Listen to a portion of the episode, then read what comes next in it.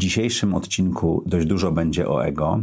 E, gość będzie opowiadał o tym, jak sobie z nim radzi, jak je usiedlił i jakich trików musiał użyć, żeby sobie z tym poradzić. Myślę, że to jest dobre e, patrzenie na ten odcinek, czy słuchanie go właśnie z tej perspektywy. A napiszcie w swoich komentarzach, jak sobie radzicie ze swoim ego, jakich trików używacie i czy to dla Was jest jakikolwiek problem. Zaprojektuj swoje życie. Zapraszam Was do mojej autorskiej audycji Zaprojektuj swoje życie. Przedstawiam osoby, które podjęły nietuzinkowe wyzwania życiowe i biznesowe. Rozmawiamy o tym, co nas napędza i dokąd zmierzamy.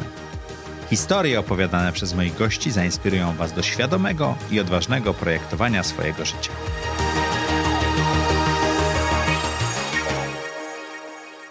Cześć! Jak co czwartek o czwartej, witajcie w audycji Zaprojektuj swoje życie.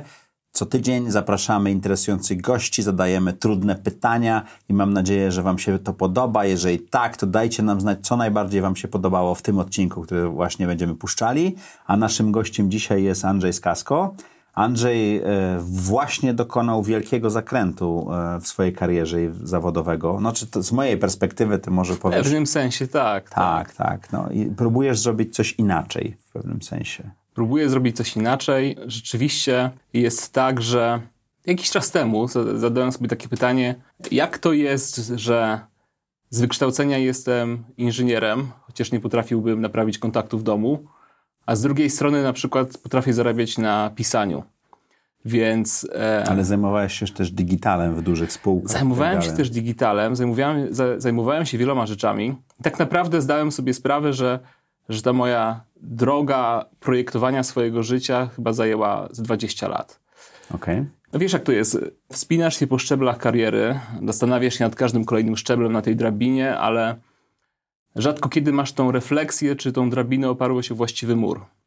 A w moim przypadku chyba, chyba głównym problemem było to, że osiągałem swojego rodzaju sukcesy, które paradoksalnie sprawiały, że nie koncentrowałem się E, na istocie tego. Wspinałeś się po drabinie, tak? Wspinałem się po drabinie, wspinałem się po drabinie i generalnie tak wspinałem się przez, przez 20 lat. Jak chcesz, to trochę mogę ci opowiedzieć o tej drodze. Bo... Bardziej gościom, bo oni będą bardzo ciekawi. Ty niedawno pracowałeś, do niedawna pracowałeś w PZU. Pracowałem w PZU. I zarządzałeś olbrzymimi projektami technologicznymi. Zarządzałem olbrzymimi projektami technologicznymi. Ale dzisiaj jest też tak, że tak naprawdę ja noszę dwa kapelusze. W sensie okay. cały czas ten świat korporacyjny, gdzieś tam w nim jestem. Jestem od przeszło 15 lat w tym świecie korporacyjnym. Mhm. Ale ten drugi kapelusz, który noszę, to jest właśnie pisanie przemówień biznesowych, przygotowywanie prezentacji, startupów e, do, do pitchowania przed inwestorami. To, ja zaparkuję to, bo to jest najciekawsza część, tak, myślę, tak. tej rozmowy, ale chciałem e, dla naszych gości troszeczkę dowiedzieć się, skąd się wziąłeś w tym miejscu, gdzie jesteś dzisiaj.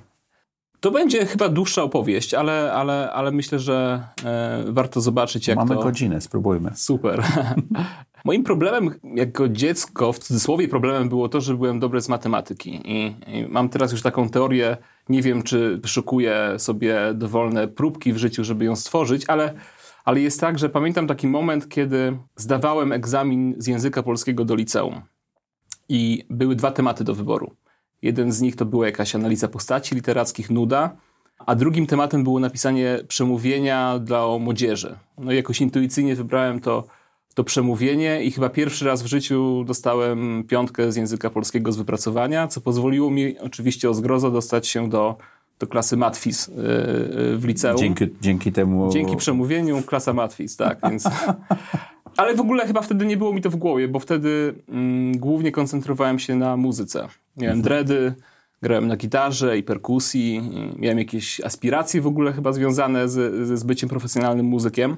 Do momentu, kiedy nie spotkałem naprawdę utalentowanych ludzi muzycznie. I, i wtedy, wtedy ten czar prysł. Czar czy złudzenie? Złudzenie, bo pamiętam jak e, na przykład grałem próbę e, z Jankiem Pęczakiem, dzisiejszym gitarzystą Tilaf. Mhm. I pamiętam, że Janek wsiadł wtedy za bębny, bez żadnego przygotowania i, i, zagrał dużo lepiej niż ja. I wtedy tak zdałem sobie sprawę, że wiesz co, Janek, chyba, chyba ta perkusja tobie się bardziej przyda niż mnie. E, Janek wtedy zaproponował, że może dokonamy takiego dealu, on mi da e, swoją gitarę, ja mu dam swoje bębny, mówię super. Wziąłem tą gitarę w futerale, przychodzę do domu To był taki symboliczny moment, bo ją otwieram, podłączam sprzęt, patrzę, gitara jest leworęczna, więc zupełnie mówię, jakoś nie, nie, nie strzaiłem, że jest coś takiego i rzuciłem ją w kąt. Perkusję oddałem, rzuciłem gitarę w kąt i w tym liceum mm, zostałem jak każdy chyba z taką pustką w głowie. I wiesz, jesteś dobry z tych nauk ścisłych i ci tam podpowiadają, jak mi, w ogóle to chyba powinno być zabronione, takie, tego typu podpowiedzi. Idź na Politechnikę. Poszedłem. No ja też byłem na Politechnice, całe dwa lata. Dla mnie, szczerze mówiąc, to była masakra. Okay. W sensie, e, Ale oczywiście... skończyłeś. Skończyłem, tak. E, Wiesz, może to się zmieniło, ale w tych czasach, jak, jak, jak ja chodziłem, to na Politechnice Warszawskiej uczą cię głównie, jak rozmawiać z maszynami. Osoby, Mhm. które przez całe życie rozmawiają z maszynami. A ja jakoś podświadomie czułem, że chyba w życiu bardziej liczy się to, czy potrafisz rozmawiać z innym człowiekiem. A w XXI wieku rozmowy z e, maszynami będą jednym z trzech języków, które trzeba znać poza ojczystym. Tak? Tak, ale na koniec dnia ten twój produkt, czy to, co przedsięwzięcie, które realizujesz, no musisz jakoś sprzedać, żeby pozyskać finansowanie, pozyskać klientów, więc to słowo gdzieś na końcu, przynajmniej ja w to tak głęboko wierzę, jeszcze jest, Jest ważne. Jest istotne. Ale to też nie jest chyba tylko kwestia Politechniki Warszawskiej, bo pamiętam, jak niedawno pomagałem takiemu y, koledze z, z Indii, który pitchował przed inwestorami w Kalifornii. I on też mi mówi, słuchaj Andrzej, strasznie ci dziękuję. Pierwszy raz od wielu lat ktoś tak długo ze mną rozmawiał. Ja mówię, ale godzinny wywiad to był. Mówi, tak, wiesz, ale te studia techniczne, później doktorat. Nie rozmawiałem prawie z nikim. I jest coś takiego, że na tych studiach Że technicznych... się skupiamy na maszynach, tak? Tak, a nie na rozmowie z drugim człowiekiem. W każdym razie ta Politechnika, rzeczywiście na niej zostałem, ale szukałem czegoś, co chyba też z racji zainteresowań muzycznych, e, czegoś, co będzie dla mnie jakąś odskocznią. I zacząłem na pierwszym roku pracować w klubie Stodoła warszawskim. Organizowałem tam koncerty. To się nazywało szef imprezy, czy coś takiego. No i Byłeś szefem imprezy w to- Stodole? Szefem imprezy, wiesz co, to jest tak, że będąc odpowiedzialnym za zagraniczną gwiazdę, za całe zaplecze koncertowe, e, w pewnym sensie też za bezpieczeństwo 1700 osób, a z czasem i więcej, bo później poza stodołem prowadziłem też juwenalia, no to było niezłe wyzwanie dla 19-latka. Ale też e, chyba też dobrze się stało, bo Z tego była jakaś kasa, czy to robiłeś dla idei? była kasa, no taka studencka kasa, Okej. e, ale bardzo duża odpowiedzialność. W sensie kasa versus odpowiedzialność to coś z tym, z tym współczynnikiem nie grało w tym czasie. Ale też dla mnie to było dobre, bo zobaczyłem trochę życie tych muzyków z tej drugiej strony, czego nie widzimy na co dzień. Ten backstage, te ciasne busy, y, to wnoszenie i znoszenie sprzętu ze sceny, dzielenie garderoby z innymi. E, No i powiem ci, że to nie jest łatwe życie. Jeżeli jesteś chyba taką mega, mega gwiazdą, to ktoś to robi za ciebie, ale zazwyczaj musisz być hands-on w to zaangażowany. I, no i dało mi to dużo do myślenia, ale jak widać, no jeżeli stajesz na, na, na scenie przed tym tłumem, no to rekompensuje wszystko. Ile masz te tłumy w ogóle. W każdym razie to, to był jakiś tam ep- epizod ze stodoły, ale po pierwszym roku studiów e, zacząłem pracować w butiku konsultingowym, więc wszedłem w ten świat biznesu i finansów. Zobaczyłem, że to, to jest coś, co rzeczywiście jakoś mnie motywuje do działania, ale poszedłem tam zarobić pieniądze, bo stwierdziłem, że muszę zarobić na jakieś bardziej sensowne studia. Więc za zarobione pieniądze mm, postanowiłem e, zacząć studiować w Londynie biznes i, i finanse. I wtedy miałem taki drugi moment w życiu. Czyli sfinansowałeś sobie studia. Sfinansowałem sobie studia, tak. Wymyśliłem Okej. sobie Londyn, Politechnikę stwierdziłem, że skończę, żeby już nie porzucać tego, tego co zacząłem. Czy to wszystko było w czasie studiów? Wszystko było w czasie studiów. Znaczy, prawda jest taka, że na tą Politechnikę to nie do końca chodziłem, tak? Głównie pracowałem, ale egzaminy zdawałem, więc wszystko było ok. Więc wyjechałem do tego Londynu i wtedy miałem w tej historii życiowej chyba taki drugi punkt, gdzie dostałem sygnał od życia, ale jeszcze go wtedy nie, przetwor- nie przetworzyłem. Pierwszy to była gitara. Pierwszy to było ten egzamin z języka A, polskiego okej. i przemówienie. Gitara to był jakiś epizod. A drugi to było to, że jak pojechałem do Londynu, to zaangażowałem się w budowę polskiego klubu Toastmasters. Toastmasters to jest taka organizacja, która niestety nie polega, przynajmniej tylko na piciu toastów, ale na ich wygłaszaniu, czyli organizacja taka oddolna trochę, która skupia się na krzywieniu umiejętności wystąpień publicznych. Te grupy się organizują na całym świecie, w Polsce też ich jest kilka. Praktycznie darmowe uczestnictwo jest w nich.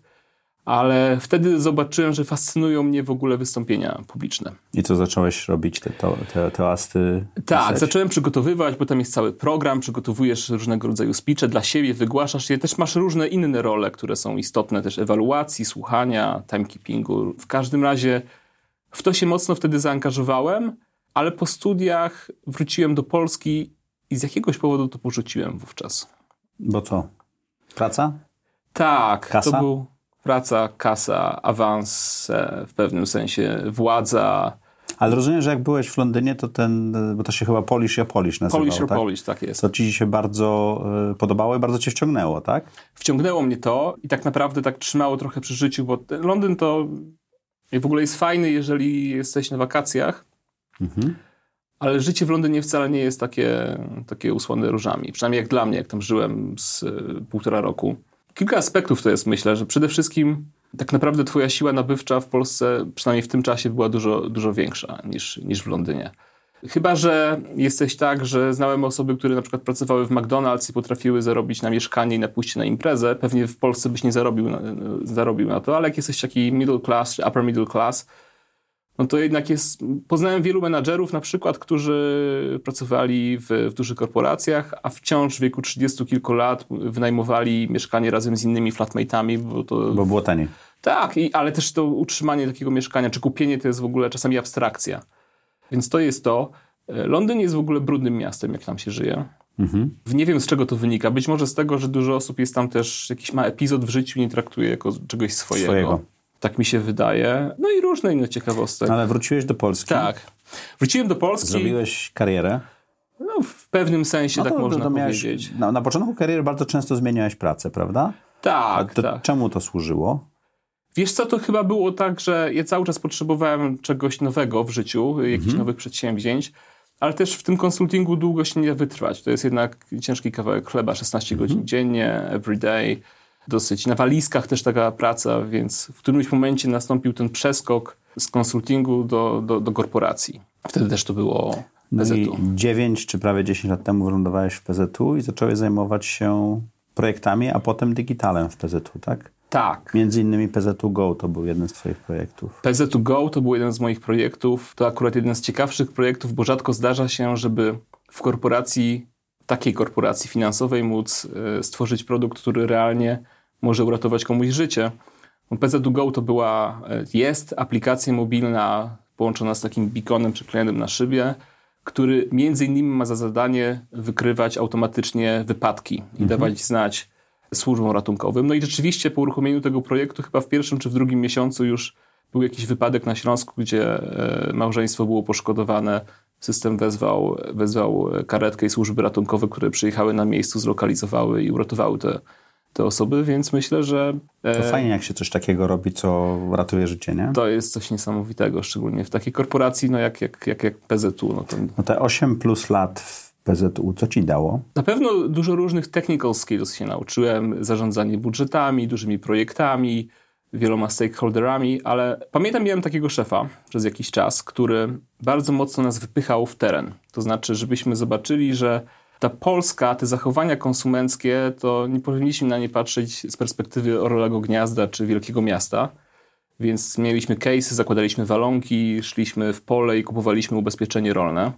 I to bardzo pokazywało, że, że te Czyli zachowania... byliście sekretnymi klientami, tak? Trochę tak. I też e, sekretnymi klientami, i też zobaczyliśmy gdzieś głęboko w Polsce, która tak naprawdę stanowi tą siłę konsumpcyjną, jak ci klienci się zachowują. I pamiętam, jak, jak zarządzałem CRM-em, to też było dosyć istotne, bo w PZU masz 16 milionów klientów. To jest dosyć e, unikalna siła. Patrzenie na klientów, na ich zachowania, na ich skłonności.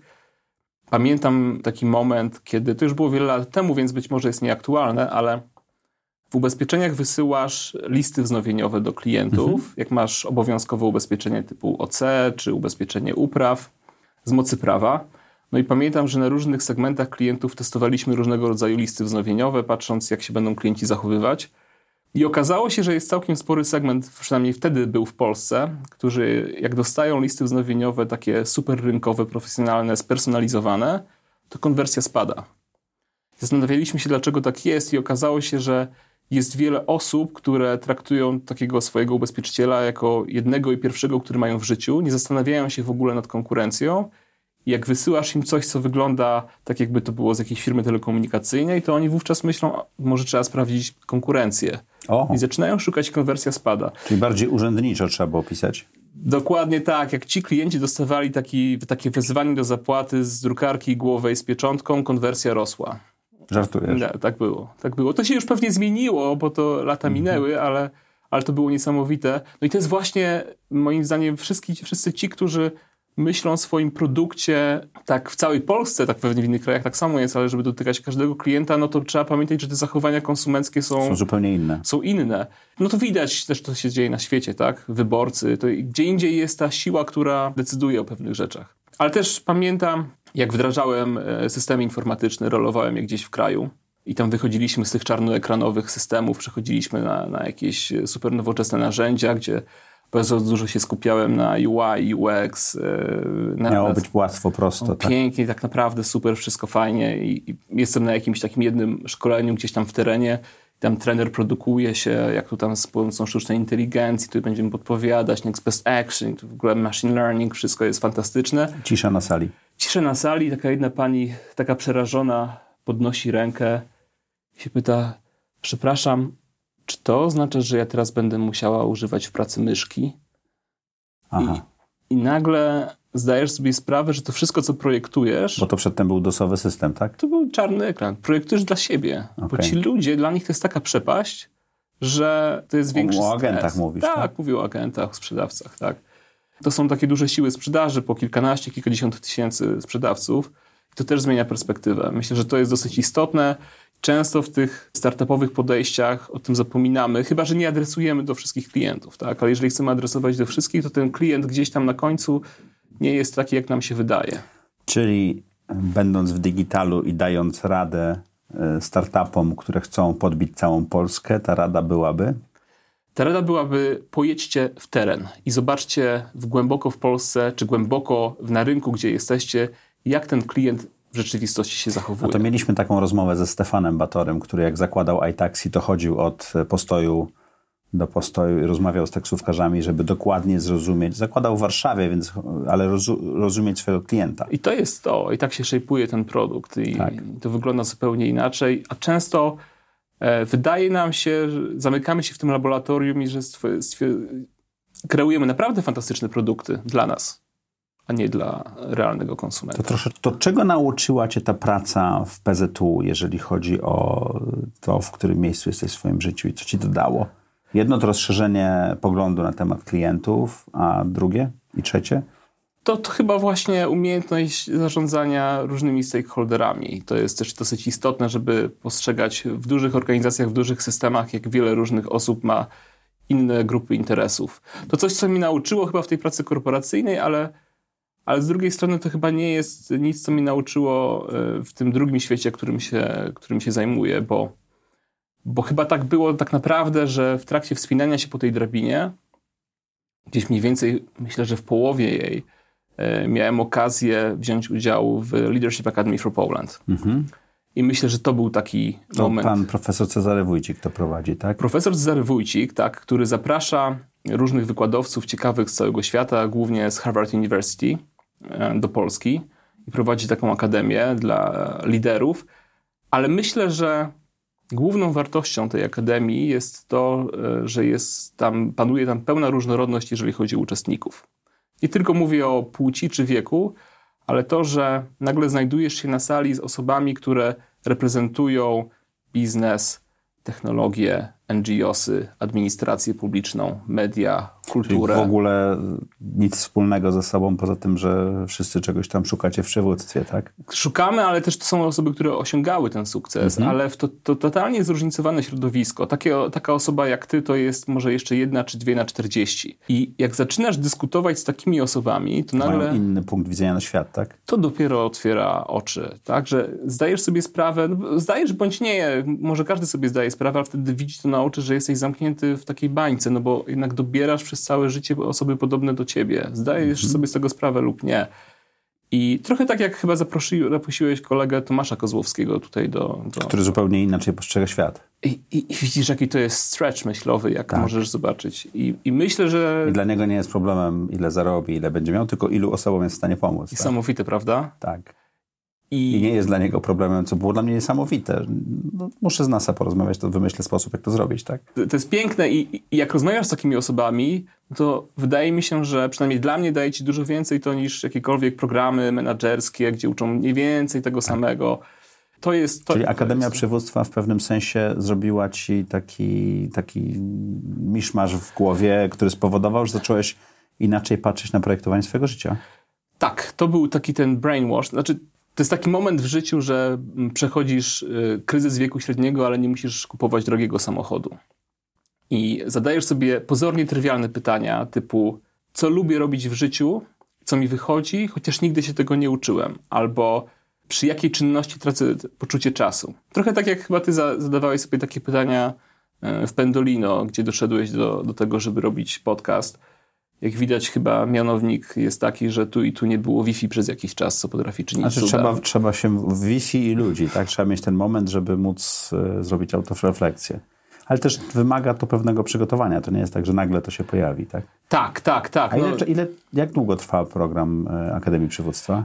On de facto trwa kilka miesięcy, ale taki immersion program i później wsparcie potrwa cały rok. Okej. E, Więc e, dużo jest też pracy własnej. Czyli miałeś dużo czasu, żeby mieć refleksję nad tym, co nauczyłeś się, rozmawiałeś z tymi innymi gośćmi i tak dalej, tak? Tak, no i jesteś zmuszony wejść w ten taki kanał i jak, jak ktoś cię e, jakby wpuszcza w to, to wtedy po prostu musisz to robić, musisz to poświęcić chwilę, a zazwyczaj w swoim życiu zawodowym, jak zasuwasz po tej drabinie, no to nie stwarzasz sobie takiej przestrzeni.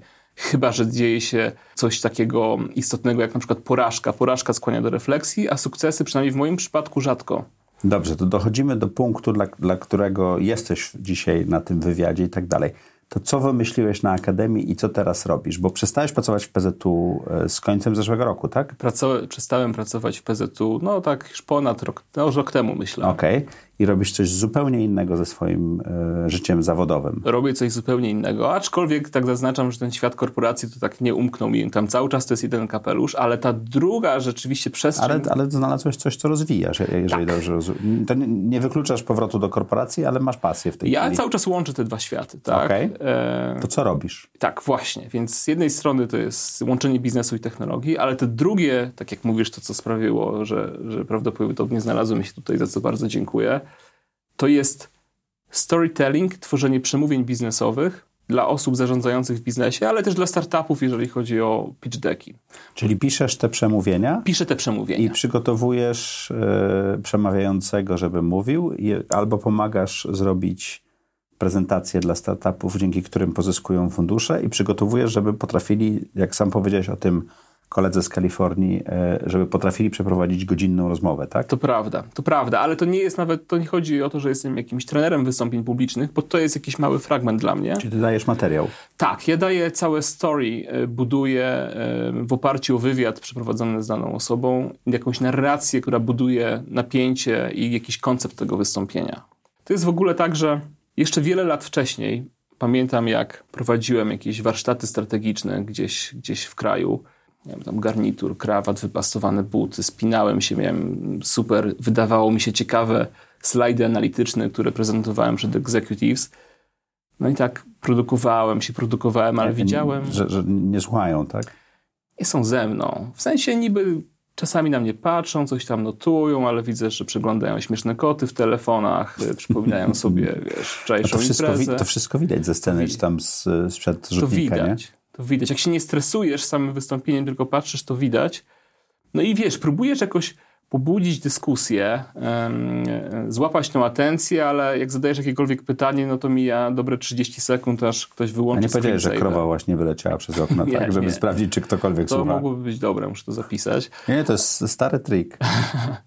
Ale w którymś momencie powiedziałem, a teraz wam pewne, opowiem wam pewną historię o spotkaniu z klientem. Wszyscy się obudzili. Nagle wszyscy byli ze mną. Jeszcze przed chwilą próbowałem za wszelką cenę łapać tą atencję, a teraz A to była część prezentacji, czy po prostu tak wymyśliłeś w trakcie? w trakcie, tak jakby już uporczywie szukałem jakiegoś sposobu. I wszyscy się odchylili na krzesłach i, i po prostu ta atencja się skupiła na mnie.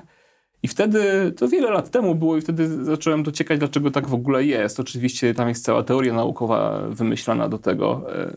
Być może już na wszystko da się zrobić teorię naukową, ale generalnie jest Która tak, mówi? która mówi, że twoja lewa półkula mózgu jest odpowiedzialna za gromadzenie danych, analizę, e, ich przetwarzanie, natomiast to prawa półkula powoduje, że wzbudzają się jakieś uczucia, emocje i to ona decyduje i daje feedback do tej lewej półkuli. I dzięki emocjom zapamiętujemy lepiej, tak? Tak, i to jest tak, że jak y, mówca mówi tylko i wyłącznie lewą półkulą do lewej półkuli twoim, twojego mózgu, to analizujesz te dane, ale nie, nie dostajesz żadnego pozytywnego feedbacku co do tego. I teraz idea jest taka, żeby trafić do tych obu półkul, i tymi historiami właśnie, bo jako homo sapiens jesteśmy takim narracyjnym tworem zawsze. No, w plemionach tam stu, stu kilkudziesięciu osób dorastaliśmy, tak? To, to, prawda. I filmy, bajki, anegdoty, to jest coś, co nas kręci. No i okazuje się, że jak trafiasz tymi historiami w tą prawą półkulę mózgu, produkuje się oksytocyna, daje ten pozytywny feedback i nagle okazuje się, że te suche fakty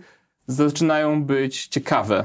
Tylko dlatego, że nadajesz tam jakieś narracje czy historie do tego. I to jest jakiś trik, który, który można, można zrobić, no i on rzeczywiście działa. Chciałem wrócić do tego momentu, w którym e, podjąłeś tą decyzję, że będziesz robił coś na swoim, po swojemu, mhm. bez parasola dużej korporacji. Jak ten proces u ciebie w głowie wygląda? W głowie, na papierze, jak to, jakkolwiek to robiłeś, jak to wyglądało? To, był to tak... trudna decyzja, żeby ją przepracować. Tak, to prawda, to jest trudna decyzja, ale pamiętam też nasze spotkanie kiedy ono było dosyć ważne, nawet sobie nie zdajesz na, tego sprawy. Późne lato, wczesna jesień. Coś takiego chyba. Jeszcze było. jeździłem na hulajnogach wtedy. Nie, myślę, że nawet chyba jeszcze nie, nie jeździłeś, jeździłem, a może... Jeździłem na tak. hulajnodze, tak. przyjechałem na to spotkanie, albo z niego wracałem. Możliwe. Ja pamiętam, żeby to był moment, kiedy jeszcze na pewno pracowałem w PZU. Tak. I wahałem się, co tu zrobić ze swoim życiem. I, i nawet sobie nie zdajesz sprawę, e, jaką ważną funkcję wówczas e, Ojej. pełniłeś. Tak. Ojej. Zadałem jakieś trudne pytanie? Nie, nie, gorzej. Wróciłem, bo moja, moja żona, jak, jak jej w którymś momencie oświadczyłem, że rzucę ciepłą posadkę w korporacji i będę robił rzeczy, które mnie naprawdę interesują, no pomyślała, że oszalałem. Ale jak wróciłem do domu i powiedziałem, że słuchaj, spotkałem niesamowitego człowieka, który rzucił jeszcze cieplejszą posadkę w korporacji, żeby robić startupy i podcasty, to moja żona stwierdziła, że chyba mogło być gorzej, także... Bardzo Ci dziękuję. Czyli poprzez, poprzez pokazanie kontrastu wyszło, że to, co robisz, nie jest tak szalone, tak? tak Okej, okay, tak. dobrze. Pozdrawiamy małżonkę. Zdecydowanie pozdrawiamy moją taką prywatną radę nadzorczą. Dobrze. To jak podjąłeś tę decyzję? Oprócz tej dyskusji z radą nadzorczą i dostanie, wiesz, carte blanche, że możesz to robić. I wiesz co, to jest taki rzeczywiście ustrukturyzowany y, sposób, który właśnie Leadership Academy for Poland y, oferuje, ale pewnie to nie jest jedyne miejsce, bo są też książki, które trochę cię mogą skłaniać do tego typu refleksji. Hmm. Ale to jest trochę tak, że rzeczywiście na początku musisz zajrzeć głęboko w siebie, w te czynności, które, tak jak powiedziałem, są takie kilka bardzo prostych pytań, na które trzeba się zastanowić. W czym jestem dobry, chociaż nigdy w życiu nie uczyłem się tego robić? Okej. Okay. Przy jakiej czynności tracę zupełnie poczucie czasu? Co mógłbym robić zupełnie za darmo albo prawie za darmo? I to są pierwsze pytania, na które odpowiedzi przychodzą nieoczywiście, nieoczywiście. Tak? Ja sobie nie zdawałem sprawy, ten storytelling to nie była pierwsza rzecz, którą, którą sobie wymieniałem w głowie, pewnie prędzej wymieniałem muzykę, ale jakoś tak do tego doszedłem. Ale to jest de facto trochę takie poszukiwanie sensu w tym, co robisz, bo są, są pewne elementy w życiu, które robisz, które nadają ci taki sens, że właśnie zatracasz świat. W sensie nie myślisz o niczym i jesteś tylko w tym. I to jest takie ustrukturyzowane próbę pogłębienia i poszukiwania ty, tych rzeczy, głęboka, głęboka refleksja i zastanawianie się tak naprawdę, które te elementy napędzają. Mniej teoretycznie, bardziej o tobie, bo to tak. wtedy jest takie łatwiejsze do uchwycenia. Wiesz Czyli co? zastanowiłeś się, co, w którym momencie tracisz czas? Znaczy, tracisz poczucie czasu. To było tak, że pamiętam, rozmawiałem e, wtedy z kolegą i e, on powiedział, że lubi robić prezentacje w PowerPoincie. Mówię, kurczę, rzeczywiście, ja też uwielbiam robić prezentacje w PowerPoincie. To była pierwsza rzecz. To chyba w konsultingu mnie nauczyli, mm -hmm. wiesz. W konsultingu przez pierwsze lata uczysz się robienia prezentacji, a przez kilka kolejnych uczysz się sprzedawać te prezentacje. Mm -hmm. Taki life of a consultant. I robiłem te, mówię, tak, lubię te prezentacje, lubię, lubię ten cały PowerPoint, ale później zacząłem sobie przypominać te trochę zapomniane przeze mnie wystąpienia publiczne. Może nie, za, nie zapomniane w tym rozumieniu, że ale występowałem. Zapakowane. Tak, występowałem publicznie, ale nie skupiałem się na tym procesie. I później z kolei miałem takie refleksje, że często jestem na wystąpieniach publicznych e, jako uczestnik, obserwuję innych. Pewnie każdy z nas ma takie poczucie, że mało, mało co potrafi mnie zainspirować, mało co naprawdę mnie, mnie rusza. To są konferencje, to są spotkania firmowe.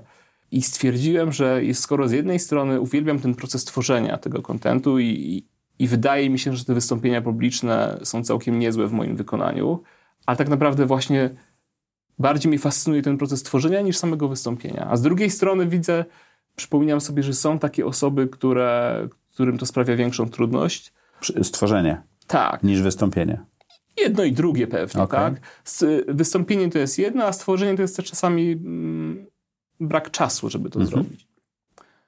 I połączyłem te kropki e, i stwierdziłem, że po prostu zacznę to robić. I szybko e, wszedłem w pierwszych klientów. I to żeby... jest twój biznes, który w tej chwili prowadzisz. Tak. To z jest... tego żyjesz. No nie, tam nie, nie tylko z tego żyję. Okay. Jest ten A z tego nie da się żyć? Da się żyć. Da się żyć. Ale, ale lubię też ten świat korporacyjny, biznesowy. Ja, ja staram się te dwa kapelusze jednak mieć. E, no, a w świecie korporacyjnym jesteś doradcą w tej chwili w Neuce, w grupie Jestem, Neuka, tak. Mhm. zarządu. Jak się zostaje doradcą zarządu w grupie Neuka? Myślę, że to jest dobre pytanie. Myślę, że to są w tym momencie już pewne osiągnięcia, ale też jest tak, że ważne jest to, że ja trochę zmieniłem paradygmat w myśleniu o świecie ale korporacyjnym. Ale zapukałeś do kogoś i otworzyli ci drzwi, czy jak Nie, to działa? zapukali do mnie. Jak, w momencie, jak powiedziałem, że odchodzę z PZU, okay. to świat propozycji się otworzył. Czyli byłeś rozpoznawalny na tyle, że ludzie zaczęli do ciebie przychodzić. Tak, tak, tak. Z uwagi na co byłeś tak rozpoznawalny?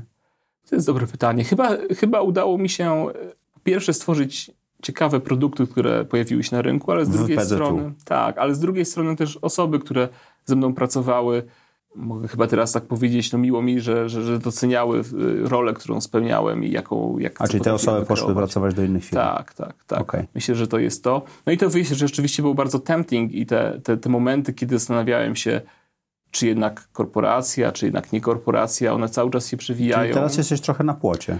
Jestem na płocie, ale, ale powiem szczerze, mi niejako zostało wdrukowane, że, że trzeba skupić się na jednej rzeczy i się nie rozpraszać, ale jak poznałem osoby, które mają trzy i więcej kapeluszy i świetnie się w tym odnajdują, stwierdziłem, że, że też tego spróbuję i nie mam z tym problemu, a co więcej uważam, a czas że... nie jest problemem?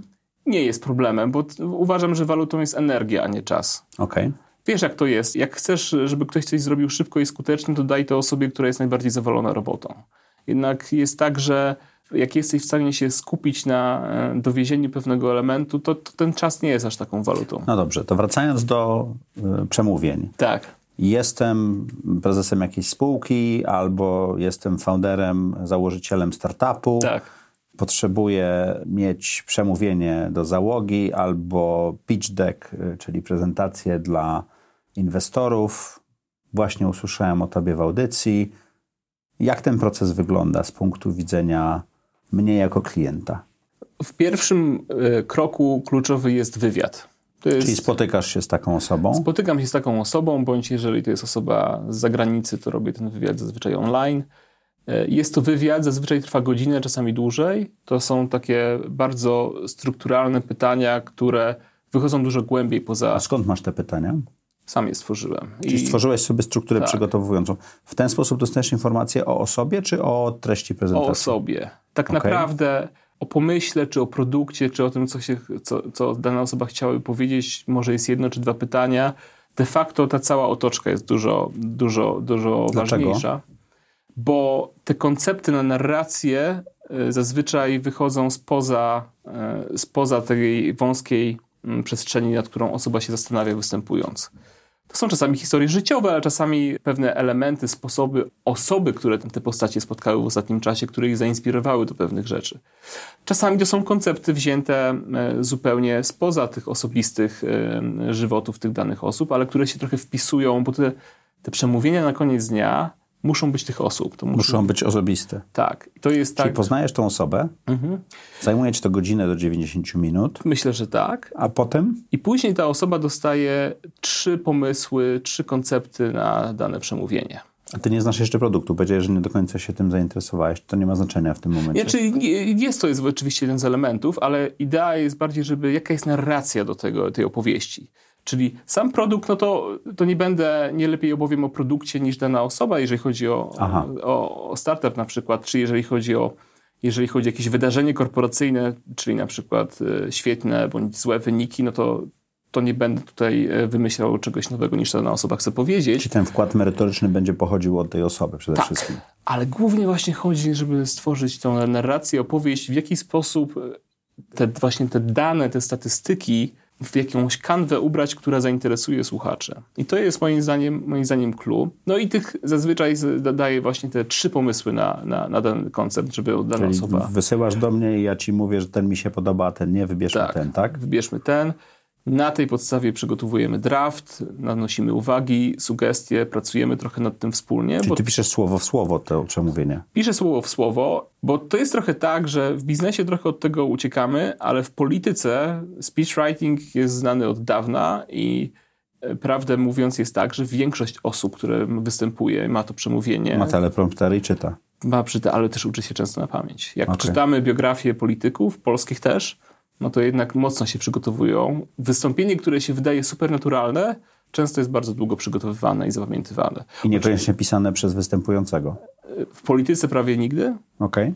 Okay. Mało który polityk na wysokim szczeblu pisze sam dla siebie przemówienie. No i pytanie, dlaczego w biznesie to jest w tym nie skorzystać? Zawsze mówimy, niech politycy nauczą się czegoś od biznesu. W biznesie powinniśmy, moim zdaniem, warto nauczyć się też te, tego pisania i wypowiadania tych przemówień. W Stanach jest to powszechne. Speechwriting w biznesie to są, to są stanowiska, które są na stałe w korporacjach. W Polsce jeszcze nie. Czyli zaczynasz? Myślę, że tak. Ja myślę, że ten produkt y, jest, jest całkiem niszowy. To znaczy, jest bardzo dużo osób, które zajmuje się, jest trenerami wystąpień publicznych, ale osób, które piszą y, przemówienia, jest, pewnie mało. Jest, jest, jest mniej. Pewnie więcej osób już jest, które przygotowują pitch decki. Ale to też nie chodzi o ten pitch deck, bo, bo startupy, z którymi współpracuję, które wygrywają konkursy, y, które pozyskują finansowanie od inwestorów, to nie chodzi też tylko o ten deck, ale też pierwsze ileś sekund, które jakąś, jakimś historią potrafią zainteresować. Na początku. Tak, tak, ja to wiem, bo w korporacji byłem po tej drugiej stronie i oglądałem 50 y, startupów dziennie, żeby wybierać, z którymi będziemy współpracować. No i powiem szczerze, że w którymś momencie już zatraca się tą, e, to wyczucie, który produkt jest lepszy, gorszy, wszystkie są fantastyczne, każdy ma swoją pasję. I de facto to, co wyróżnia, to jest właśnie coś szczególnego, jakaś opowieść o tym produkcie, która potrafi sprawić, że ten startup w ogóle przejdzie do kolejnej rundy. Na koniec dnia oczywiście produkt jest istotny, ale żeby przejść przez ten lejek, no to dosyć istotne jest to, w jaki sposób e, tą historię o niej opowiemy, bo na koniec ja też jako klient mam świadomość, że tą historię chciałbym, żeby ten startup opowiadał dalej swoim klientom. I to jest coś, co jest istotne w ogóle w budowaniu brandu i marketingu tego produktu. Andrzeju, jak pozyskujesz klientów? To są dwa, myślę, sposoby. Jeden to jest network. Mhm. Dlatego ten świat korporacyjny jest dla mnie istotny, bo cały czas poruszam się e, w towarzystwie i widzę też osoby, które takich, e, takich przemówień potrzebują, więc jestem w stanie do nich dotrzeć. A drugi to jest LinkedIn. E, zastanawiałem się, w jaki sposób poprzez content mogę się promować, ale nie sprzedawać. I publikuję różne historie dosyć regularnie na A, LinkedInie. I to generuje ci lidy? To generuje lidy. LinkedIn moim zdaniem do sprzedaży B2B to za chwilę będzie główne, główne, główne medium. Oczywiście trzeba trochę odsiać, bo dosyć sporo osób realnie sprzedaje swoje usługi, czyli próbuje przedstawić de facto ofertę ale osoby właśnie, które produkują pewien content, y, który jest ciekawy, no to to jest coś, co ktoś się interesuje rzeczywiście twoim profilem, twoim biznesem. Czyli to, że ty piszesz historię na twoim profilu, bo ja je czytam zresztą z, z różnych momentów historii e, ludzkości. Bardzo e, to powoduje, że ktoś się tym zainteresuje, pisze do ciebie, że chciałby to za, zamówić, taką usługę, tak? Jest, tak, tak jest. A skąd wiesz, że masz usługę z profilu? Z profilu. Tak, mhm. tak. Mój profil nie jest taki dzisiaj super jeszcze sprzedażowy, bo cały czas e, traktuję to jako właśnie ten jeden z kapeluszy, których mam, ale wy, wyłapuję te najciekawsze rzeczywiście osoby, które są mocno zainteresowane i przyjdą do mnie. Czyli ja dzisiaj nie chodzę po rynku i nie sprzedaję tego super aktywnie, tylko bardziej cały A to czas... jest praca sezonowa? To jest tak, że to, to jest koniec roku, początek roku, wiesz, sezon się zmienia? Tego się czy... obawiałem i rzeczywiście jest tak, że w przemówieniach biznesowych jest ta sezonowość, czyli Głównie jest praca pod koniec roku, na początku, podsumowanie, ogłoszenie wyników, wizji. W wakacje się to wycisza. Mhm. Natomiast jeżeli chodzi o startupy, to jest mniej więcej równomiernie przez cały rok, bo cały czas są rundy finansowania, cały czas są konkursy. Startupy byłyby takim twoim chlebem i solą, a przemówienia biznesowe... Myślę, że tak. Że się tak wyrażę tym, co kładziesz na kana kanapeczkę, tak? O, bardzo to, było, to byłoby bardzo ciekawe. Bardzo ładny story. A, a jakie... Dziękuję. A jakie są zagrożenia, może nie zagrożenia, ale no, ja z tobą podpisuję umowę, ty piszesz dla mnie, ale widzisz wszystkie moje dane z firmy i tak dalej. Jak zajmujesz się tą sprawą poufności danych, informacji i tak? To jest chyba clue w tym wszystkim. To mhm. znaczy jest pełne confidentiality, czyli ja nie zdradzam z jakimi klientami współpracuję.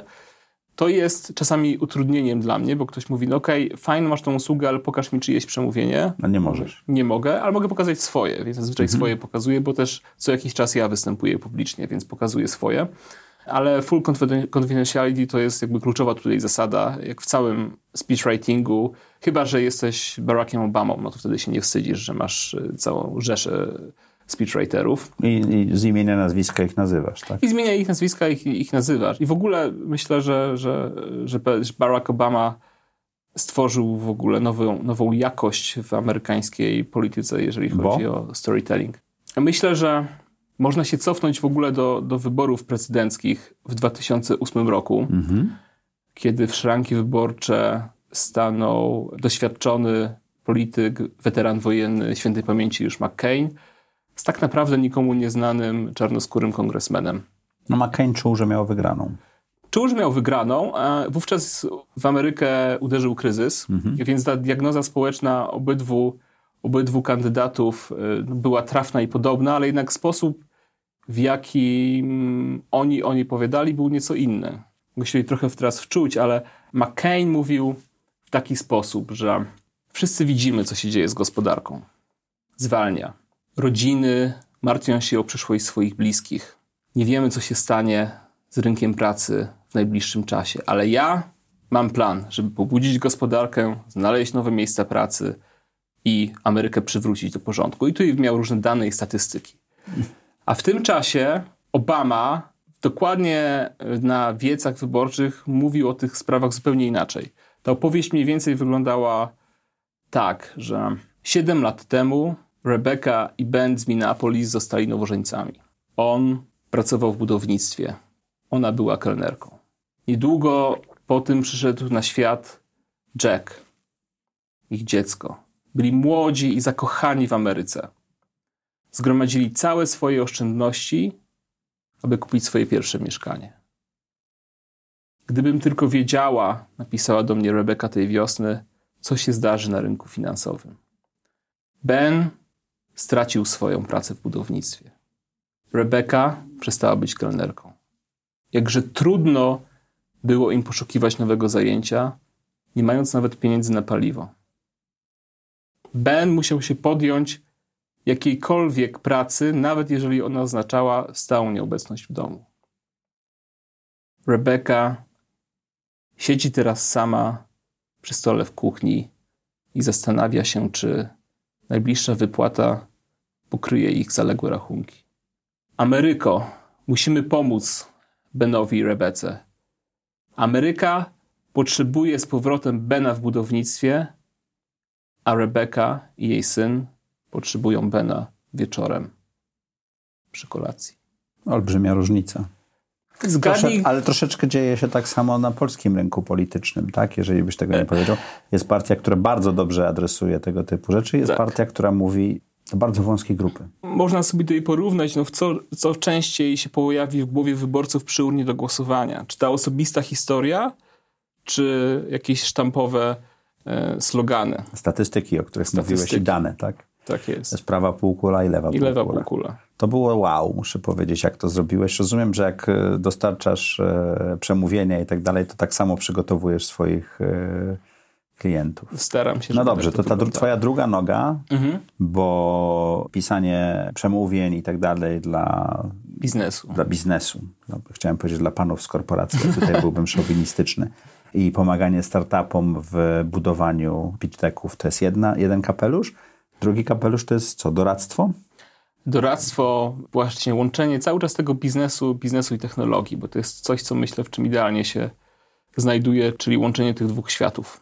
I jak się znajduje takie źródła dochodu w postaci doradztwa?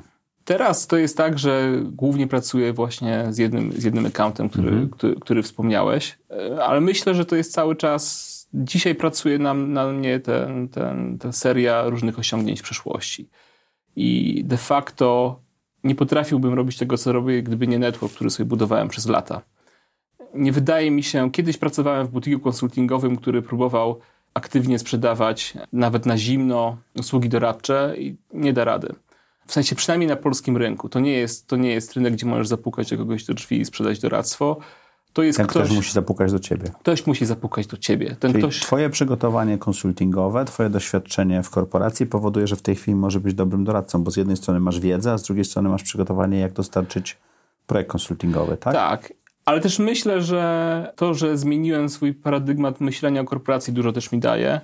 Na czym polega zmiana myślenia y, o korporacji? Bo kiedyś o korporacji myślałem jako o stanowiskach właśnie, o władzy, o pieniądzach, o drabinie. O drabinie.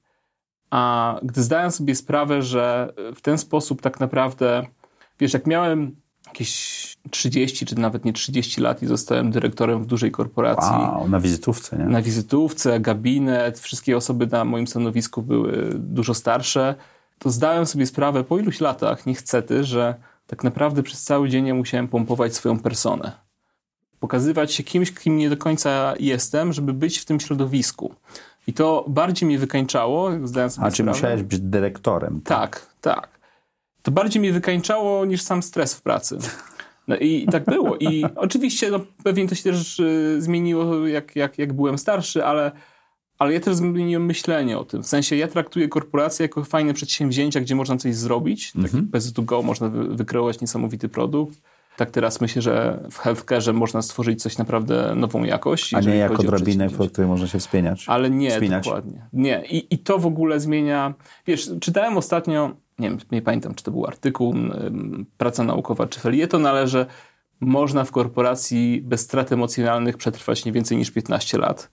O. Ale wydaje mi się, że właśnie może nam przetrwać du dużo więcej, jeżeli zmienisz ten sposób myślenia o tej korporacji. Mhm. Bo rzeczywiście, jeżeli się tam napinasz i chcesz koniecznie być dyrektorem, prezesem, no to mało kto jest na to przygotowany i mało, mało kto dobrze się na koniec dnia czuje w tej roli. To jest trudny moment w ogóle, żeby sobie to powiedzieć prosto w twarz, w lustro, bo to jednak tam kreujesz tutaj siebie kim ty tam nie jesteś. Ale wiem, że tak trochę jest, bo... Zmierzenie się z własnym ego zawsze jest no, najtrudniejszą jest rozmową, którą można ze sobą przeprowadzić, prawda? Myślę, że tak. Jest trudne i powiedzenie sobie właśnie to, że to nie do końca jestem ja.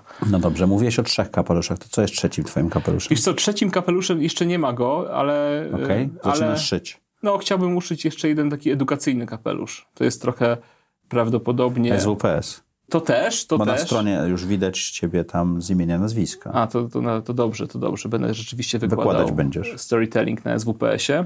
Storytelling? Storytelling wow. w ramach, tak, w ramach trochę brand managementu swojego, ale, ale storytelling. To dla mnie dzisiaj storytelling i brand to jest nierozerwalny, mhm. nierozerwalny element. Ale w ogóle też chcę, chciałbym się zaangażować w pewien produkt, y, projekt edukacyjny, ale to jeszcze jest za wcześnie, żeby o nim mówić jak to mówi moja koleżanka, czasami też e, inwestujesz energię po to, żeby znaleźć, e, żeby zapewnić sobie miejsce w niebie, więc czasami można też, mhm. też tego uczę się poprzez tą różnorodność, żeby zaangażować czasami się Czasami inwestujesz, żeby zapewnić sobie miejsce w niebie. Tak. Wow, dobre, dobre. Nie mój tekst, koleżanki. Nie, nie, ale bardzo taki na miejscu. Ja myślę, że y, no, ponownie powołam się na Tomasza Kozłowskiego, tak? To jest taka osoba, to jest która... drugi odcinek w tym roku, ja muszę ci powiedzieć, że ja jestem zaskoczony, bo on nie ma super oglądalności, ale ilość interakcji, interakcji które mamy z naszymi słuchaczami i widzami jest niewiarygodna chyba najsilniejszy odcinek emocjonalnie, jaki do tej pory nagrałem. I to właśnie pokazuje moim zdaniem, jak ta różnorodność jest istotna. Mhm. Jak im więcej będziesz zapraszał osób, które są z różnych miejsc i odnoszą sukcesy w wielu jakby aspektach życia, no to to powoduje rozszerzenie tego swojego spektrum myślenia. No projektowanie życia to nie tylko zrobienie firmy. No to, to, to, jest super projekt zrobienie startupu, który staje się międzynarodowy, ale jest jeszcze wiele innych rzeczy. Tak, ja, ja też w swoim czasie chorowałem na choroby startupowe. Nigdy nie udało mi się czegoś super wielkiego zbudować.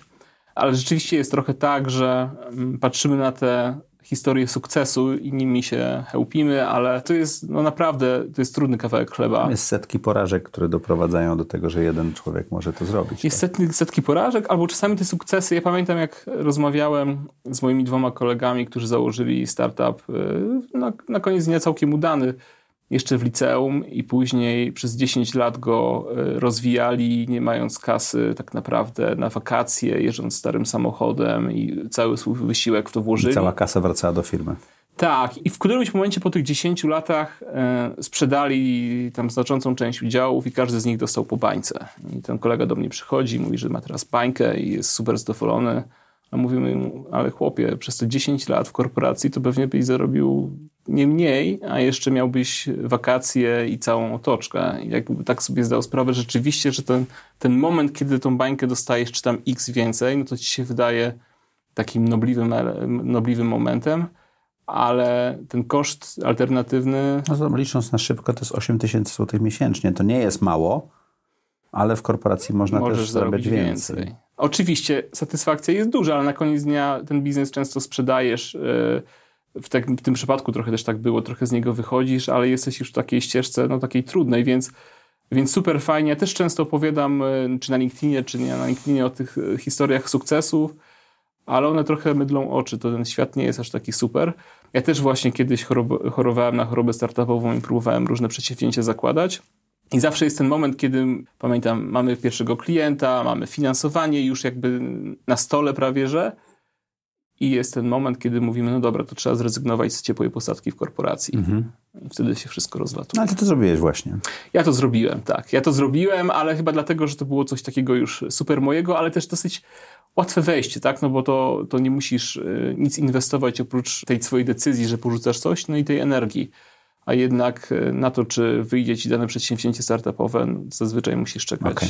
Andrzeju, w Zaprojektuj swoje życie mamy serię takich pytań, które zadajemy dla wszystkich bardzo podobnych, wręcz takich samych. Okay. Czy możesz opisać e, najlepszą decyzję, jaką podjąłeś w życiu? Najlepsza decyzja to zdecydowanie małżeństwo z moją kochaną żoną, która jest okay. właśnie tą moją radą nadzorczą, ale wiesz, taką, taką wspierającą radą nadzorczą, taki hedgehog fund trochę, że daje ci advice, ale wspiera cię w podejmowaniu decyzji, ale też trzyma cię w ryzach, żebyś nie odleciał. Ja Czyli ściąga cię żony... na ziemię, jak zaczynasz e, unosić się, tak? tak?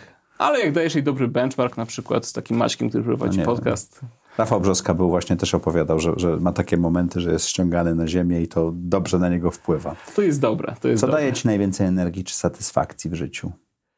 No, zdecydowanie, zdecydowanie ten, ten, ten storytelling, to pisanie i to też właśnie to jest to, co do To są te momenty, doszedłem. kiedy tracisz, zatraczasz poczucie czasu? Zatracam poczucie czasu, tak? Siadam, mija dobrych ileś godzin, nawet nie spojrzałem na zegarek, nie zjadłem obiadu. I, I piszesz. I piszę. I to jest ten moment, to są takie, jest bardzo mało elementów. Myślę, że każdy takie, takie, takie coś ma w życiu, tylko nie zdaje sobie z tego sprawy, bo nieczęsto wykonuje te czynności. Mhm.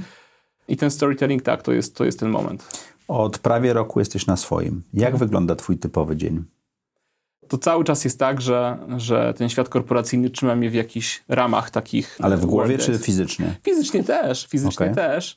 No i rzeczywiście trochę czasu muszę po working hours i weekendy nadrabiać e, w tym świecie storytellingowym. Także nie zmniejszyła mi się liczba godzin mhm. poświęcana na pracę zawodową, ale z drugiej strony mam dużo więcej energii, bo ją idealnie inwestuję, przynajmniej idealnie. Staram się optymalnie ją inwestować. I to jest właśnie chyba to clue w tym wszystkim, żeby zastanawiać się nad tą energią, którą masz w sobie i jak ją rozkładasz na poszczególne czynności, a nie nad czasem. Okej. Okay. Ale pracujesz więcej, czy mniej, czy porównywalnie? Myślę, że więcej. Myślę, okay. że więcej. To na swoim często tak bywa.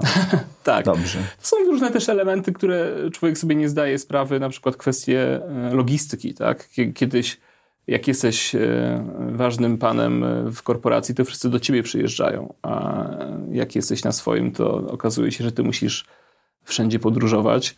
I Co dodaje dodatkowe godziny, tak? To jest tak. Trzeba się wtedy nauczyć wszystkie kole wrzucać w trakcie, w trakcie podróży i te spotkania w kawiarniach, nie w kawiarniach, to jest coś, co trzeba się, trzeba się nauczyć. Myślę, że każdy to przechodzi na początku. Każdy się chce z tobą spotkać. no bo w końcu masz tyle wolnego czasu, więc codziennie masz przerywane tak naprawdę twoje sesje dzienne spotkaniami w kawiarniach z różnymi osobami. Nauczenie się tego e, gromadzenia w pewnych konkretnych slotach w trakcie miesiąca, no to jest też nauka, którą każdy musi, musi przejść. Mhm. Więc ta logistyka, tak, myślę, że to jest, to jest spora nauka. Ja to nazywam zmarnowanym dniem. Mam taki dzień, że mam 7-8 e, spotkań jeden po drugim. Mam nadzieję, że nie słyszą tego twoi. Nie, nie, ale to nie chodzi mi o to, że spotkania są ten, tylko ja nie mogę kreować wtedy, nie mogę szukać gości, nie mogę pisać tekstów, nie mogę robić tego typu rzeczy, tylko siadam na spotkaniach. I wtedy taki blok jest zmarnowany dzień. Ale jak pewnie zauważysz. A potem hmm. ustawiam bardzo ciekawe spotkanie, tylko logistycznie robię to w taki sposób, że wybieram jedno miejsce w Warszawie i tam no właśnie, się. ale pewnie też zajęło ci to ileś, że... Cztery lata. No właśnie, żeby mieć na przykład ten jeden dzień w miesiącu, czy jakoś tak, bo na początku rozpraszasz się i rzucasz to po każdy, w każdym dniu po trosze i tych zmarnowanych dni masz więcej niż... Nawet popełniłem tekst na blogu na ten temat właśnie, jak, jak lepiej zarządzać swoim czasem właśnie, żeby złapać tą własność e, zarządzania tym. Jaką masz supermoc? Myślę, że ta supermoc to jest właśnie łączenie różnych światów Czyli z jednej strony biznes, z drugiej strony technika, w końcu jestem niby tym inżynierem. Czemu mówisz niby? No bo właśnie jakoś tak mnie trochę to poraża, jak mnie żona próbuje namówić, żebym coś w domu zrobił z takich e, złotej rączki, powiedziałbym, zestawów. Nigdy tego nie potrafiłem, nie potrafię okay. robić, chociaż niby jestem inżynierem.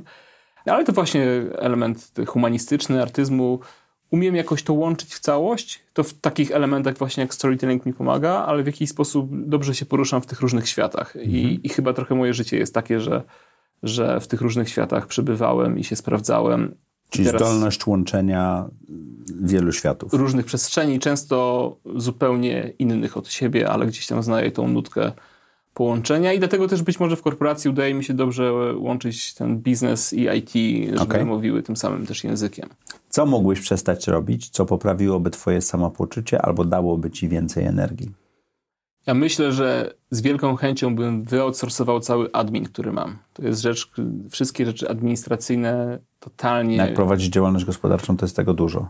Tak i jak jesteś w korporacji, na jakimś stanowisku, to możesz sobie wszystko wyoutsourcować, zdelegować i tak dalej. Jak zostajesz z tym samemu, to na początku tak ci się wydaje, że jednak powinieneś to robić, ale później jak się zastanawiasz, ile ta pół godziny czy godzina kosztuje cię realnie utraconego potencjalnie przychodu, czy korzyści, czy energii, którą możesz wykorzystać chociażby na rodzinę. A wirtualna asystentka na przykład?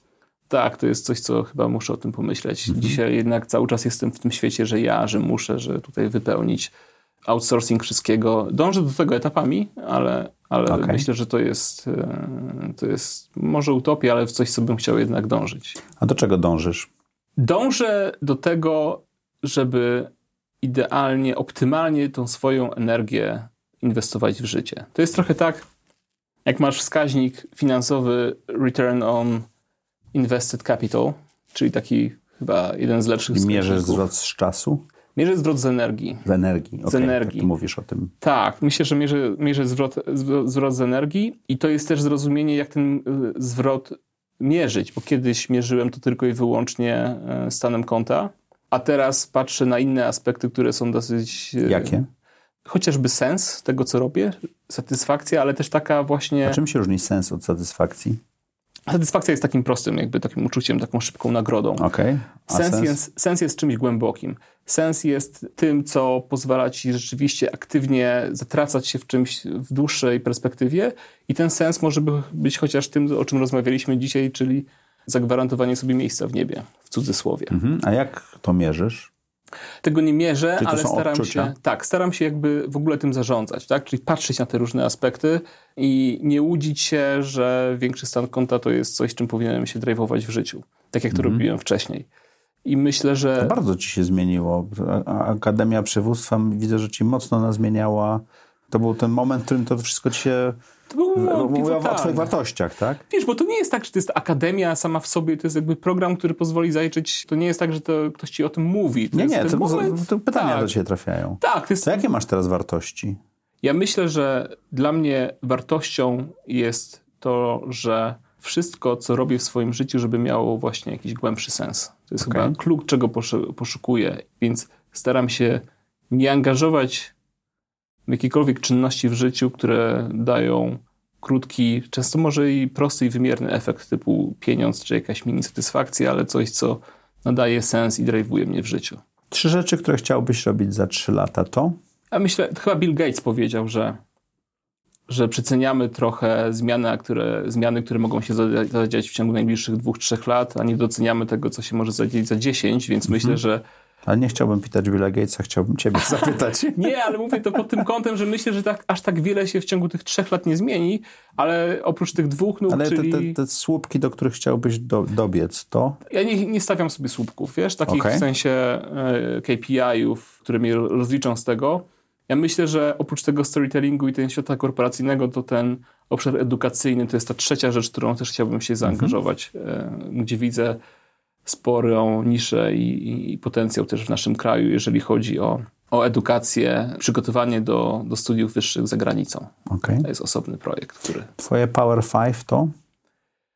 Mój Power 5, e, mój Power 3 to rodzina, ale Power 5 w rozumieniu tego konceptu to ja myślę, że są nesty po akademii. Nest to jest coś takiego, myślę, że to powstało na bazie idei trochę mastermind, ale trochę też grup, Forum. które po YPO e, się tworzą. Czyli masz grupę kilku osób, tylko z zachowaniem tego, co było w Leadership Academy, czyli totalna różnorodność. Czyli ja w swoim, w cudzysłowie, neście, czy tam nie w cudzysłowie, to się nazywa nest, e, mam osoby od, e, od postaci, które zajmują wysokie stanowiska w rządzie, po szefa jednego z największych parków narodowych w Polsce, totalna różnorodność i tam cyklicznie spotykasz się z nimi i możesz swoje case'y życiowe, biznesowe, przegadać. jakiekolwiek przegadać. No i znowu ta różnorodność myślenia spowoduje, powoduje często, że zupełnie inaczej je rozwiązujesz niż, mhm niż ci się mogło wydawać. Dostajesz inne perspektywy na ten problem, tak? Dokładnie. I nawet nie skupiasz się na rozwiązaniu. Czyli ty masz taki bardzo aktywny ten, ten, to tą, jest bardzo tą grupę aktywne. pięciu wsparcia. Tak? tak, to jest nawet to może więcej, ale to jest też ten element tej akademii później, żeby być w tej różnorodności. Moim zdaniem to wow. jest jedno, jedno z clue. Ja pamiętam też, jak wróciłem do korporacji, to pierwsze, co zrobiłem, to awansowałem na dyrektora osobę u mnie, która była jeszcze przed akademią chyba ostatnią osobą, którą bym awansował, nie ze względu na kompetencje, które miała Tylko świetne, na różnorodność. Tylko na różnorodność. Po prostu ona nie była z mojej bajki. Wydawało mi się, że powinienem awansować kogoś, kto jest taki jak ja. I jak ja zrozumiałem potęgę tego, to awansowałem osobę, która e, świetną, którą lubiłem, ale która myślała nie tak, jak ja myślałem. I to było właśnie clue. I myślę, że to jest taka taki element, który warto sobie hmm, wziąć pod uwagę w ogóle planując swoje życie i budując swoje grupy wsparcia. Czyli znaleźć swoje gniazdo, czy tam te Power Five, czy jakby to nie nazwać, osób, do których można tak. wrócić, tak? I które wydają ci się e, na pierwszy rzut oka dosyć obce, bądź z zupełnie innych światów. I to jest clue. Zapraszanie takich Tomaszów Kozłowskich. Czego nauczyłeś się w 2019 roku? W 2019 roku zacząłem Advanced Management Program, e, czyli znowu kolejne tam studia biznesowo-technologiczne. Mhm. Ale to właśnie. A gdzie po... robisz to AMP? Właśnie to też jest taki program związany z tamtą akademią, gdzie są przy, przyjeżdżają osoby z Harvard University, okay. London Business School. Bardzo ciekawy też program. Czyli takie e, lokalne wyjście na świat. W ogóle tam całe e, to można i zachęcam o tym, żeby o tym poczytać, bo właśnie profesor Cezary Wójcik ma ideę, żeby zbudować cały uniwersytet w Wokół Polsce. Tego na skalę światową. To znaczy, mhm. to zadawajmy, zadajemy sobie pytanie, dlaczego tak jest, że tak duży kraj nie może posiadać uniwersytetu, który byłby tak rozpoznawalny jak INSEAD, na, na którym byłeś. Więc mhm. cała idea jest taka, żeby budować taki ekosystem. Więc tam, tam się uczyłem e, kolejnych jakby aspektów biznesu i finansów, ale tam też trochę właśnie te dyskusje się przenikają, czyli tak jak e, opowiadałem Ci, jak, jak rozmawiamy o wskaźniku Return on Invested Capital, to od razu się pokazuje myślenie o Return on Invested Energy jako wskaźniku mhm. życiowym. Także, także to jest też to, jakby to też... Yy, to wracając do mojego pytania, na które nie udało Ci się odpowiedzieć moim zdaniem, czego nauczyłeś się w 2019? Bo mówisz, czego się uczyłeś gdzie, ale czego nauczyłeś się w 2019 roku? Ten doko ta dokonana część jest ważna nauczyłem się, że warto wejść w tą strefę dyskomfortu, rzucając się na swoje, ale nauczyłem się też tego, że byłem chyba zbyt naiwny, myśląc, że w 100% jestem w stanie się temu poświęcić. Dało mi to też trochę pokory, że jednak dobrze jest złapać balans z tym wszystkim. Rada nadzorcza w postaci żony też tym, temu pomaga. Mhm. I to jest trochę tak, że wydaje ci się na początku, że fajnie, że to na przykład robić li tylko speechwriting albo li tylko podcast, ale moim zdaniem dobrze gdzieś się w tym życiu balansować i złapać sobie szerszą perspektywę i nie wchodzić tylko w jeden e, kapelusz, w jeden obszar zainteresowań. I powtarzam, że uważam, że naprawdę można się w tym sprawdzić i skutecznie działać. Dobrze. I to nie jest, to nie jest jakiś paradygmat, e, który trzeba trzymać, że tylko jedna rzecz i się nie rozpraszać. Co chciałbyś, żeby słuchacze i widzowie audycji Zaprojektuj swoje życie zapamiętali z tej rozmowy? Myślę, że to jest tych kilka rzeczy, o których wspominaliśmy. Pierwsza to różnorodność. Hmm? To jest pierwsza rzecz. Różnorodność tego, co możemy robić, tak? Różnorodność tego, co, y, różnorodność, co możemy robić, a druga w takim razie będzie różnorodność a. osób, z którymi się spotykasz, które poszerzają ci twoją Dziękuję. perspektywę. A trzecia to chyba, to chyba to, co teraz czym się zajmuję, czyli, czyli life's a pitch and then you buy, czyli... A po polsku? Czyli tak naprawdę w twoim życiu dużo bardziej często istotne jest to, w jaki sposób potrafisz opowiedzieć o tym, co robisz, o swojej produkcie, o swojej organizacji, niż sam produkt. I bardzo stawiam mocno na tą część komunikacyjną, żeby o niej nie zapominać. Nie ma aż takiej jeszcze tego kultury w Polsce, ona jest bardzo widoczna w Stanach, ale ten element jest super ważny, żeby przebijać się dalej w świecie, czy iść dalej w, w tym swoim lejku sprzedażowym, czyli nauczyć się opowiadać o swoich przedsięwzięciach z wykorzystaniem narracji, opowieści, historii. Bardzo Ci dziękuję. dziękuję bardzo Wam bardzo. dziękuję. Jak co czwartek o czwartej zapraszamy do audycji Zaprojektuj swoje życie. Lajki, komentarze. Co robicie ze swoim ego? Napiszcie nam. Dzięki serdeczne. Dzięki.